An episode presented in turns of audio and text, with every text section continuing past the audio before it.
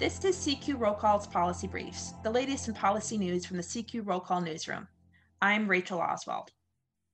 President Joe Biden is traveling to Europe this week in the first foreign trip of his presidency.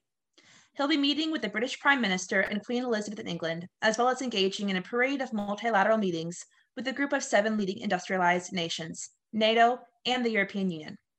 He'll conclude his trip next Wednesday with a high profile summit in Geneva with Russian President Vladimir Putin.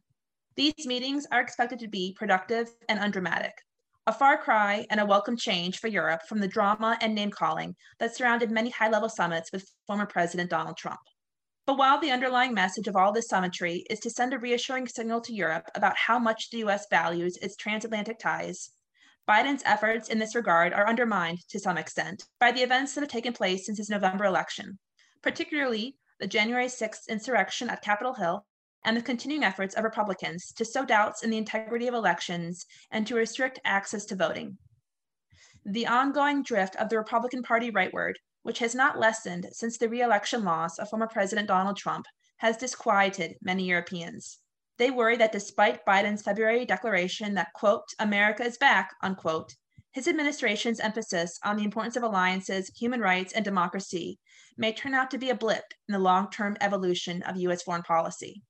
Transatlantic experts and former US government officials say that these worries inside leading European capitals like Paris and Berlin, that Biden could be succeeded by another America First type president, may make it more difficult for Biden to secure European agreements on contentious subjects related to Iran, China, climate change, and trade.